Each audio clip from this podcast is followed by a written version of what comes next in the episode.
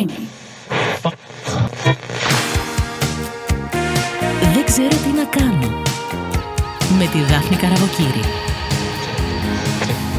Γεια σας. Ονομάζομαι Δάφνη Καραβοκύρη ή αλλιώς κόρη Καραβοκύρη στα social μου και θα κάνουμε μαζί δύο φορές το μήνα εδώ στον Pride 986 αυτή τη σειρά podcast με τίτλο «Δεν ξέρω τι να κάνω». Όπου να μπορείτε να το αντικαταστήσετε με θα, χωρίς όμως να αλλάξουμε τον τίτλο της σειράς μας. Δύσκολο πράγμα οι ονοματοδοσίες. Ειδικά για μια σειρά όπως αυτή, που θα έχει διάρκεια στο χρόνο. Καλά να είμαστε. Σκέφτηκα, όχι δεν μου πήρε πολύ να προσαρμόσω στον τίτλο της σειράς αυτής ένα ερώτημα, γιατί το ερώτημα έχει διάρκεια. Διάρκεια που μπορεί να ξεπερνά το προσδόκιμο της παρουσίας μας σε αυτό τον πλανήτη. Έχω δίκιο, το ξέρω. Ευχαριστώ. Το λες και φιλοσοφικό αυτό το ερώτημα, ε; Δεν το λες; Μα φυσικά και το λες. Ξεκίνησα από μένα και αναρωτήθηκα. Ποια είναι άραγε μια πρόταση απορία που χρησιμοποιώ πολύ συχνά εγώ και κατ' επέκταση οι άνθρωποι γύρω μου; Ε και νάτι, εμφανίστηκε μπροστά μου. Δεν ξέρω τι να κάνω. Πόσες φορές άραγε έχουμε χρησιμοποιήσει αυτήν την φράση, ερώτηση, πρόταση, απορία; Και όχι μόνο αυτό, αλλά και σε πόσους τομείς; Διάνα, σε όλους. Ταιριάζει σε όλα. Όπως το ψωμί, όπως η σοκολάτα. Καλά, εντάξει, η σοκολάτα όχι και τόσο. Όπως τα καρότα. Τέλος πάντων, δεν θα τα χαλάσουμε στους συνδυασμούς, γιατί είναι αμέτρητοι και είναι όλοι θεμητοί. Όπως και τα λαχανικά. Δεν ξέρω τι να κάνω, να συνοδέψω το κοτόπουλο με μπρόκολο ή κουνουπίδι. Δεν ξέρω τι να κάνω, να πω ναι ή όχι. Δεν ξέρω τι να κάνω, να πάω τώρα, σούπερ μάρκετ ή αργότερα. Δεν ξέρω τι να κάνω, να κάνω κατάψυξη οαρίων ή να περιμένω. Δεν ξέρω τι να κάνω, να μιλήσω για την κακοποιητική συμπεριφορά που δέχομαι ή να την αποσιωπήσω. Δεν ξέρω τι να κάνω, να πάρω το μπλε φόρεμα ή το πράσινο. Δεν ξέρω τι να κάνω, να μιλήσω στο αφεντικό μου για αυτό που με απασχολεί σήμερα ή να του το πω άλλη μέρα. Ή και καθόλου. Βλέπετε γιατί με βολεύει αυτός ο τίτλος στη σειρά podcast μου. Διότι το δεν ξέρω τι να κάνω καλύπτει ένα ευρύ φάσμα καταστάσεων και προβληματισμών και μου εξασφαλίζει ένα σημαντικό απόθεμα θεματικών έτσι ώστε να μην ξεμείνουμε. Και εσείς, αλλά και εγώ. Φυσικά στην εξίσωση που λέγεται podcast δεν είμαι μόνη μου και δεν θα είμαι μόνη μου. Θα είμαστε μαζί. Το θέλω και το απαιτώ. Υπάρχει άλλωστε ωραιότερη έννοια από το μαζί. Για να πορευτούμε μαζί και να μοιραστούμε αυτά που σκεφτόμαστε, θα ήθελα να αρχίσετε να σκέφτεστε τα όσα θέλετε να πούμε και να λέμε εδώ μαζί. Θα μαζεύω εγώ όλα όσα μου στέλνετε και θα σας τα απαντάω. Θα τα συζητάω και θα τα αναλύω και θα τα εντάσσω σε κάθε επόμενο podcast με καλεσμένους. Σε οτιδήποτε μου στέλνετε, στο οποίο δεν έχω τη γνώση να σας απαντήσω, να ξέρετε πως θα φροντίσω να υπάρχει το κατάλληλο άτομο, δηλαδή ένας συνεντευξιαζόμενος, ο οποίος θα μπορεί να σας κατευθύνει. Να σας δώσει τις απαντήσεις που ζητάτε, ενδεχομένως, να σας εμπνεύσει, να σας βοηθήσει, να σας ανοίξει το μυαλό, να δώσει φως σε μια πτυχή αυτού που σας προβληματίζει, που κάτω από άλλες συνθήκες δεν θα υπήρχε φως. Καθόλου. Άρα αυτή η σειρά podcast είναι η δική μας σειρά, όχι η δική μου. Γιατί όσο πορεύεσαι ομαδικά σε αυτήν την ιδανική ζωή, τόσο καλύτερα γίνονται τα πράγματα. Τόσο πιο ομαλός είναι ο δρόμος και γενικά δυο μυαλά βρε παιδιά είναι πάντα καλύτερα από ένα. Ξέρετε γιατί, μα είναι απλό. Καλά, δεν είναι και τόσο απλό, αλλά τέλος πάντων δανείζομαι προσωρινά τον χαρακτηρισμό απλό. Γιατί όλοι έχουμε διαφορετικά βιώματα και άρα διαφορετικές αφετηρίες. Και αυτό είναι φυσιολογικό. Δηλαδή, έχεις πάει για καφέ με μία φίλη ή ένα φίλο. Σε έχει πιάσει πανικός με ένα ζήτημα. Εκείνη είναι cool, είναι ήρεμη, αφενός γιατί δεν είναι μέρος του προβλήματος, αλλά και γιατί έχει διαφορετικό τρόπο σκέψης από εσένα. Και αυτό δρά βοηθητικά. Εκτός κι αν είστε οι ίδιοι και βυθιστείτε και οι δύο στον πανικό. Καλά, και αυτό συμβαίνει τώρα, κακά τα ψέματα. Ο πανικός είναι μεταδοτικός. Όπως και η ηρεμία όμως. Είναι όλα θέμα επιλογών από ένα σημείο και ύστερα. Παλιότερα, όταν ήμουν μικρότερη, τώρα είμαι εσύ 35, ήμουν μεγάλη drama queen. Είχα πάρει ξεκάθαρα το μικρόβιο της υπερβολής αυτής από τους γονείς μου. Ήταν και δύο για το εθνικό ή καλύτερα για το Hollywood σε απευθείας πτήση και σε απευθείας μετάδοση. Ο μπαμπάς, όποτε διηγούνταν ιστορίες, καλά και τώρα συμβαίνει, απλώς απομονώνω πλέον την υπερβολή, έβαζε τόσες άλτσες στις ιστορίες του, που από την πρώτη φορά που την είχα ακούσει μέχρι και την έκτη, δεν αναγνώριζα ούτε ίδια την ιστορία, για να καταλάβετε πόσο αλλαγμένη ήταν. Η μαμά μου από την άλλη ήταν loud, δηλαδή πολύ παραστατική στα λεγόμενά της, με δυνατή μπάσα φωνή. Εκείνη δεν υπερέβαλε στα όσα έλεγε, αλλά πάντα τα τόνιζε με πάθος, με στόμφο και με μπρίο. Ε, δεν θέλει και πολύ να καταλάβετε ότι ο συνδυασμός αυτών των δύο ανθρώπων σε ένα παιδί ήταν εξίσου εκρηκτικός. Κατάλαβα με το πέρας του χρόνου πως είναι καλές οι ιστορίες για τον έσωπο. Όχι για μένα. Προτιμώ να έλκω κόσμο με την ηρεμία μου παρά με τις φωνές μου. Και μιας και το θέμα αυτής της σειράς podcast είναι Δεν ξέρω τι να κάνω, αποφάσισα να αποσωτικοποιήσω και να κατηγοριοποιήσω το Δεν ξέρω τι να κάνω μου στην πάροδο των χρόνων μου, των ετών μου.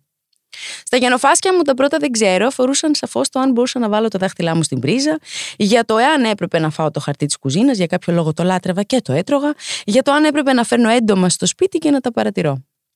Στη συνέχεια τα δεν ξέρω αφορούσαν τα παιδιά της γειτονιάς. Για το αν έπρεπε ή δεν έπρεπε να πάρω φόρα και να πηδήξω μέσα στο βουναλάκι με το φρεσκοχημένο ασβέστη. Ναι, το έκανα και με είχε βουτήξει ο πατέρας μου και με είχε πετάξει έντρομο στην πανιέρα για να μην πάθω εγκάβματα. Για το αν μπορούσα να ζητήσω από το γείτονα να μου δανείσει την κονσόλα, την arcade με τα παιχνίδια που την ήθελα τόσο πολύ, αλλά δεν ήξερα τι να κάνω, να ρωτήσω τη δική του τη μαμά. Τον ίδιο, τη δική μου τη μαμά. Αργότερα τα δεν ξέρω μου άρχισαν να αφορούν πιο σημαντικά θέματα θέματα φιλία και δεσίματο με τα άλλα παιδιά στο σχολείο. Αφού κατά βάθο, αλλά και στην επιφάνεια, θα προσθέσω, όλη την αγάπη και την αποδοχή θέλουμε. Να μοιραστείς το κολατσιό, να μην το μοιραστείς. Να κάνεις κολλή τη λύκια με αυτή την παρέα με την άλλη. Να δείξεις θυμό ή να μην δείξεις. Να μοιραστείς τα πιο προσωπικά σου θέματα ή όχι. Ε, και ναι. Από ένα σημείο εκεί ύστερα ήξερα πως ό,τι συμβαίνει στο σπίτι σου σε επηρεάζει και στη ζωή σου και η ζωή σου σε εκείνη τη φάση είναι το σχολείο. Αυτός είναι ο κόσμος σου, που εν συνεχεία συνειδητοποιείς πως ήταν ένας μικρό κόσμος στο σύμπαν που θα ξεδιπλωθεί μπροστά σου συντομότερα από όσο πίστευες, νόμιζες ή ήξερες τελικά. Ου, μετά τα δεν ξέρω τι να κάνω, μου έπεφταν σαν βροχή. Ανήκω στην κατηγορία των παιδιών που μεγάλωσε πριν την ηλικία του. Με ρώτησε κανείς, Όχι. Αλλά να, που έτσι έγινε όμως και δεν είχα επιλογή. Έπρεπε να αντιμετωπίσω ό,τι παρουσιαζόταν. Πρώτα λοιπόν παρουσιάστηκε ο καρκίνος της μητέρας μου, τον εγώ ήμουν στην Πέμπτη Δημοτικού. Εκεί ήταν μια δύσκολη πίστα, αλλά όχι ακόμα η πίστα της ζωής μου με τον αρχηγό. Όσοι έχετε παίξει video games, θα ξέρετε ακριβώς ποια πίστα είναι αυτή. Δύσκολα τα πράγματα. Στο σχολείο δεν ήξερα τι να κάνω να το πω στους φίλους μου. Είμαι, βλέπετε, και από τους ανθρώπους του οποίου το πρόσωπο διαγράφονται τα πάντα. Γι' αυτό άλλωστε και δεν μπορώ να πω ψέματα. Να μην το πω. Μα σαν πως ήξερα και τι να πω. Τι είναι αυτό που έχει μαμά; Τι σημαίνει ζωή και θάνατος; Γιατί ξαφνικά μιλάμε για θάνατο στο σπίτι; Γιατί ο μπαμπάς μου λέει ότι είμαστε μαζί σε αυτό και θα το περάσουμε μαζί και θα το ξεπεράσουμε μαζί και είμαστε ενωμένοι σαν γροθιά. Μα τι μου έλεγε, γιατί μου τα έλεγε και τι να κάνω εγώ για να βοηθήσω τη μαμά και τι να κάνω εγώ για να βοηθήσω τον μπαμπά; Δεν ξέρω τι να κάνω. Είδατε γιατί σας είπα πως είναι πάντοτε ένα επίκαιρο ερώτημα αυτό; Διότι μας συνοδεύει κατά τη διάρκεια της ζωής μας σε όλες μας τις φάσεις. Στη συνέχεια, ως παιδί χωρισμένων γονιών, είχα πολλά δεν ξέρω τι να κάνω, διότι από τα 14 μεγάλωσα με τον μπαμπά μου. Άλλο πάλι δύσκολο κομμάτι και τούτο. Τι λες τον μπαμπά, τα των σχέσεων του τα λες; Τι θα φάμε, μπαμπά, ποιος θα μαγειρέψει; Η περίοδος γιατί πονάει τόσο; Η αγάπη γιατί πονάει τόσο; Η απόρριψη γιατί σε κάνει να υποφέρεις; Να μείνω Ελλάδα για σπουδέ ή να φύγω έξω; Στη συνέχεια είχα έναν μεγάλο τσακωμό. Τσακώθηκα με το φαγητό. Γιατί τα πολλά δεν ξέρω τι να κάνω, τι να νιώσω και τι να σκεφτώ σε οδηγούν πολλές φορές, ειδικά αν είσαι μικρός ηλικιακά, σε σκοτεινά μονοπάτια, που δεν τα ορίζεις, αλλά σε ορίζουν απόλυτα. Έτσι, στα 14 μου συστήθηκα με την ευρική ανορεξία. Το φαγητό είχε γίνει, παιδιά, ο απόλυτος μου φόβος, ή τουλάχιστον έτσι νόμιζα. Από 62 κιλά μέσα σε λίγους μήνες έφτασα τα 39,5. Ήμουν ένα νόστιμο υγιές παιδάκι και έγινε σκιά του εαυτού μου σε σημείο που νοσηλεύτηκα. Ευτυχώς ανήκω στους τυχερούς που δεν έχασαν τη ζωή τους από αυτό. Βέβαια, η ψυχολογική και η σωματική ταλαιπωρία είναι σημάδια εντός εισαγωγικών τα οποία όσα χρόνια για να περάσουν δεν σβήνουν. Δεν ήξερα τότε γιατί αποφάσισα να μου στερήσω την τροφή. Τροφή βασική για την επιβίωσή μου, όχι απλώς μια επιλογή μπορώ να μην κάνω. Φορούσα φαρδιά ρούχα για να κρύβω την απώλεια του σωματικού μου βάρους. Απέφευγα τους καθρέφτες, διότι τα μάτια μου δεν επέτρεπαν να δω την αληθινή μου μορφή, δηλαδή εκείνης της τρομακτικά αδύνατης κοπέλας, αλλά δρούσαν ως παραμορφωτικά στοιχεία βλέποντας μια άλλη κοπέλα, που δεν μου αρέσει. Την κρίνω, δεν τη θέλω και δεν τη συμπαθώ και απλά δεν είναι αρκετή. Αυτό ακριβώς ήμουν στα μάτια μου. Βλέπετε όλες τις συμπεριφορές, τα προβλήματα με τα οποία συστηνόμαστε στο σπίτι μας, προβλήματα που μας πληγώνουν, όπως η αρρώστια ενός γονιού, ο χωρισμός τους, η κριτική τους, η απαξίωσή τους και ο χλεβασμός τους, ή η κακοποίηση και τα δικά τους πιστεύω και απεπιθήσει, κάπως θα ξεσπάσουν μέσα από εμάς ή μέσα σε εμάς. Έτσι και εγώ σε εκείνο το δεν ξέρω τι να κάνω, που είχε να κάνει με το σώμα, την εμφάνιση και την υγεία μου, με τη βοήθεια του πατέρα μου τότε είπα πως πρέπει να τραφώ με τον έναν τρόπο ή με τον άλλο, προκειμένου να βγω από το νοσοκομείο, να μου έρθει ξανά η περίοδος, να μην μου πέφτουν τα μαλλιά, να σταματήσω να αυτοτραυματίζομαι και να μπαλώσω με ένα τσιρότο την κατάσταση. Αλλά μέχρι να μεγαλώσω και να καταλάβω γιατί μου συνέβη αυτό, γιατί ταλαιπωρήθηκα έτσι, γιατί φλέρταρα με το θάνατο, πέρασε πολύς καιρός. Γιατί ναι, μεν καταλαβαίνεις όταν είσαι μικρός ότι κάποιες καταστάσεις είναι νοσηρές, αλλά δεν σημαίνει ότι μπορείς να τις εξηγήσεις κιόλας. Ακόμα και αν εσύ τις ξεκινάς, τις ελέγχεις και τις συντηρείς. Η ανορεξία μπορεί ως κατάσταση να τελείωσε με την κλασική μορφή που όλοι την έχουμε ακούσει και οπτικοποιήσει, αλλά φυσικά το αγκάθι παραμένει μέχρι και σήμερα και αυτό είναι λογικό. Περνάνε και σελίδες του κεφαλαίου νευρική ανορεξία και η ζωή με φαίνει αντιμέτωπη με άλλα, δεν ξέρω. Με εκείνα των σπουδών, ας πούμε. Ακολούθησα το πρόγραμμα του International Baccalaureate, που σήμαινε πως μετά την τρίτη ηλικίου θα έφευγα απευθείας για σπουδές στο εξωτερικό. Και αφού είχα μια τάση προς τα γράμματα, τα συγγράμματα και τον κόσμο τον φιλοσοφικό και τον δημιουργικό, αποφάσισα να σπουδάσω φιλοσοφία με πολιτισμικές επιστήμες στην Αγγλία. Και φιλοσοφία και δάφνη μαζί είναι ένας συνδυασμός δυνατός για να καταλάβω πως το μυαλό μου δεν θα σταματήσει ποτέ να απορεί, να αναρωτιέται, να ψάχνει και να αναλύει. Εάν μπορούσα να σπουδάσω τώρα, θα είχα ασχοληθεί με την εγκληματολογία ή θα είχα γίνει ιατροδικαστής. Μου αρέσει το μυστήριο. Αλλά δεν ξέρετε πόσες φορές έχω πει και έχω σκεφτεί πως τα 18 είναι μια πολύ λάθος ηλικία για να αποφασίσεις τι θέλεις να κάνεις με το υπόλοιπο της ζωής σου. Το μυαλό σου δεν έχει πήξει. Η αντίληψή σου δεν έχει διαμορφωθεί στο βαθμό εκείνο που θα σου επιτρέψει νυφάλια να δεις μέρος της μεγάλης εικόνας της ζωής σου και η πίεση που δέχεσαι τελικά από γονείς, συγγενείς, σχολείο, πανεπιστήμιο και από συνομήλικους για το τι θα κάνεις, τι θα γίνεις και τι θα απογίνεις, είναι πολύ βίαιη για τα χρόνια που σε συνοδεύουν μέχρι εκείνη τη στιγμή. Λάθος ηλικία για τόσο μεγάλες αποφάσεις. Το ευτυχές φυσικά είναι ότι αν θέλεις μετά, μπορείς να ξανασπουδάσεις, μπορείς να ξανακάτσεις στα θρανία, μπορείς να επιλέξεις κάτι άλλο. Απλά εκείνη τη στιγμή ούτε ξέρεις ότι μπορεί να συμβεί αυτό, ούτε το θες, γιατί έχεις ταλαιπωρηθεί πολύ να μπει σε μια σχολή ή ένα πανεπιστήμιο και η απόφασή σου φαίνεται να είναι τελεσίδικη, για να μην σου πω και καταδικαστική. Μετά τις σπουδές, νομίζω πως τα δεν ξέρω τι να κάνω μας παίρνουν έναν πιο ηθικό δρόμο. Τι εννοώ; Πώς είναι έτσι ο κόσμος, τι θα συμβεί μετά, μετά τις σπουδές, πώς μοιάζει η ζωή; Τα μεγαλύτερα ηθικά μου ζητήματα τα αντιμετώπισα όταν συστήθηκα με την αγορά εργασίας και τον επαγγελματικό χώρο. Γιατί; Μα γιατί όπου ο άνθρωπος, τότε προκύπτουν και καλώς κάνουν τα μεγαλύτερα ερωτήματα ή και εγκλήματα. Όπως το πάρει κανείς. Αλλά γιατί χρησιμοποιώ τη λέξη εγκλήματα, διότι η συμπεριφορά ενός αφεντικού ή συναδέλφου μπορεί να σε στιγματίσει για πάντα και να ανακατώσει όλα σου τα πιστεύω και τις αρχές σου. Είχα μια διευθύντρια στην πρώτη μου δουλειά, την οποία έβλεπα και σαν μαμά, καθότι μεγάλωσα με τον πατέρα μου και η μητρική φιγούρα μου έλειπε και πάντα θα μου λείπει. Την έβλεπα λίγο σαν μέντορα, λογικό αφού ήταν η πρώτη μου δουλειά, και ύστερα σαν αφεντικό. Αυτή η γυναίκα μου έδωσε πολλές ευκαιρίες να καταλάβω τι θέλω, ποια είμαι σε εκείνο το χώρο και πάει λέγοντας. Έλα που όμως μια μέρα μας είχαν φέρει κάτι σοκολατάκια στο γραφείο, δεν θα το ξεχάσω ποτέ, και παίρνει ένα από το κουτί, αποφασίζει πως δεν της αρέσει, μου τραβάει το χέρι και το φτύνει στο χέρι μου. Έτσι ώστε εγώ με τη σειρά μου να το πετάξω στον κάδο. Ε, εκεί διαλύθηκα ηθικά. Πρακτικά δεν μου ήταν κάτι να πετάξω ένα σοκολατάκι στον κάδο των αχρήστων. Τώρα μπορεί μια φίλη να μου δώσει την τσίχλα της ή το μωρό της τον μπισκότο, αλλά δεν έχει την ίδια βαρύτητα. Τότε ήμουν μόλις 21 και αυτή η κίνηση ήταν ξεκάθαρα υποτιμητική. Ή ότι είχαμε παραγνωριστεί. Πόπο, με διέλυσε, σας λέω. Με τα πτυχία μου, τις σπουδές μου, τις αρχές μου από το σπίτι μου, με μια μαμά που με μεγάλωσε για όσο με μεγάλωσε, με το σοβαρό βίβλο παραμάσχαλα, αυτή ήταν η δική μου βίβλος και να συμβαίνει αυτό.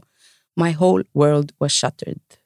Αλλά τα ακόμη μεγαλύτερα δεν ξέρω τι να κάνω μου παρουσιάστηκαν σε ένα από τα μεγαλύτερα σχολεία της ζωής μου, το Vice.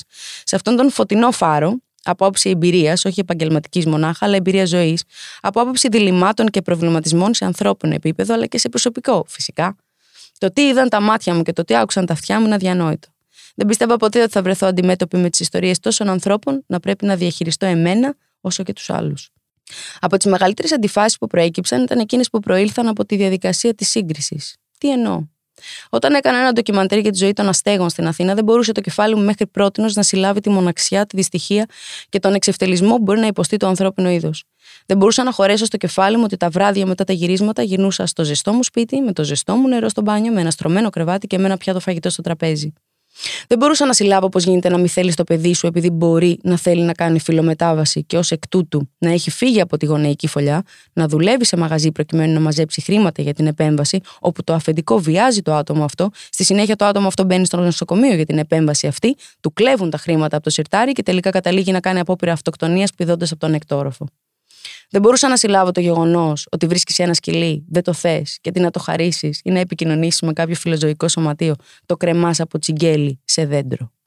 Δεν μπορούσα να διανοηθώ ότι ένας οροθετικός θα κολλήσει έναν άλλον προκειμένου να πάρει το επίδομα από το κράτος.